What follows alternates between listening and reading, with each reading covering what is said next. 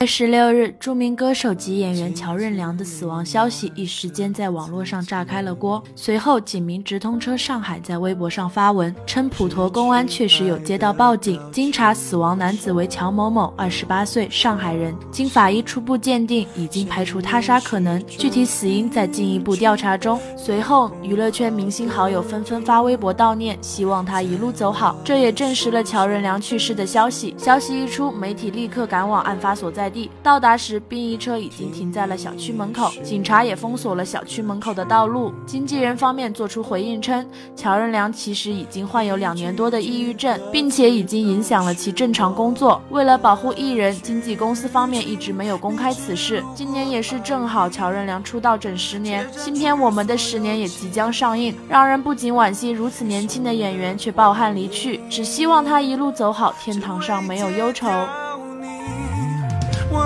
强迫自己不闻不听你新的消息，有关你的话题，我尽量。